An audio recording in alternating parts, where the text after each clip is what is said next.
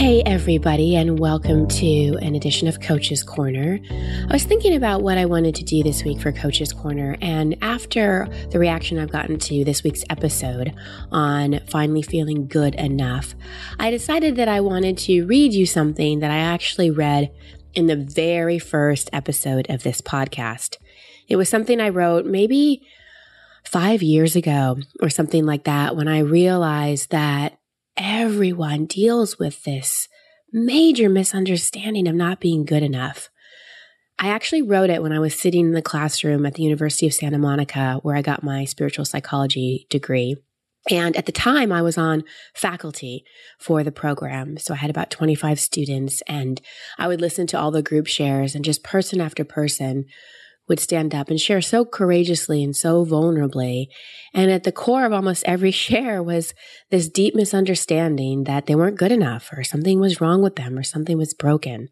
And on one of the breaks, I was just so completely inspired and moved, and also just having my own insights about where I believed I wasn't good enough and, and really starting to feel and remember the truth of who I am. And this writing that I'm about to read you is what came through. So I hope it touches you and I hope it serves you and I hope it reminds you of the truth of who you are. When you were born, you were totally aware of these truths. You are whole and complete. There is absolutely nothing wrong with you. You are worthy and deserving. You are a spiritual being having a human experience. You can trust the universe. All there is and all that matters is love. You are love. And then you got older and things happened and you started to forget the truth. You started moving out of the awareness of love and into fear, doubt, and judgment. Someone told you that you did something wrong and you started to believe that something is wrong with you. Someone in your life left or wasn't really there for you, and you began to question whether or not you were lovable. You saw or heard people yelling at each other and you got scared. You got yelled at for something you said and decided it was better to stop speaking your truth. You got hurt or saw someone get hurt and you stopped trusting. Your heart got broken, so you thought it would be safer to build up some walls around it. You began to protect yourself against love and doubt love. People called you a mean name and you believed them, and now you call yourself that. People said your dreams were impossible and you believed them, and now you don't dream anymore. You got left out of something, you felt isolated or separate, and now you still feel like you're living on the sidelines of life because you mistakenly believe that's where you belong. You experienced rejection, and now you're afraid of going after what you want. You began to believe that you are alone and have to do it all on your own. Perhaps you have even concluded that asking for help is weak. You did not do as well as something as you wanted and judged yourself as a failure.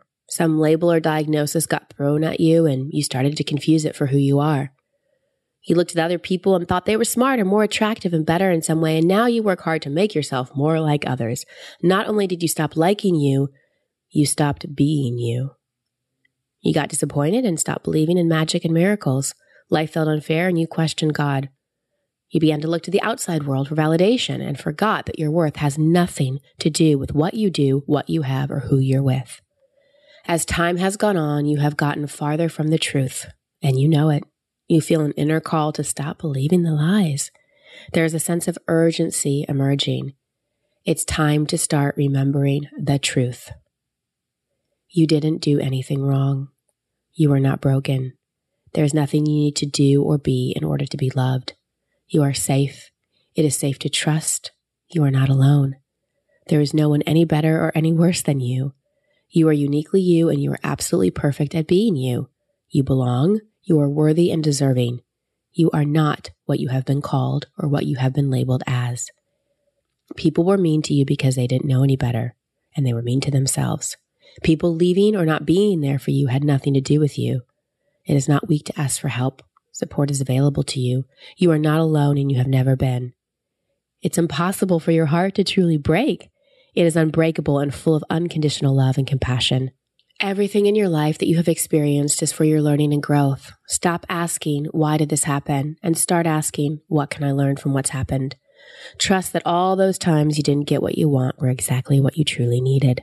I'm sorry that the people you wanted to hear I'm sorry from didn't say it to you. You can forgive even what you think is unforgivable. Forgiveness is not about condoning what happened, it's about your freedom. As you truly accept yourself, your fear of rejection will vaporize.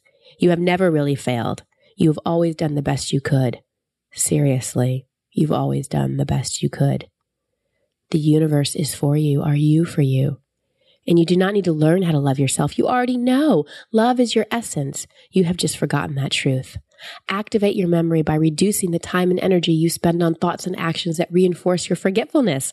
Stop expecting anything or anyone else to do it for you. There's nothing you have to find. Simply recognize what's already there. There's nothing you have to figure out. Simply recognize what you already know. Your purpose in life is not to do something grand or achieve some goal. Your purpose is to return to where you began love. This is a loving reminder from my heart to yours. Many blessings.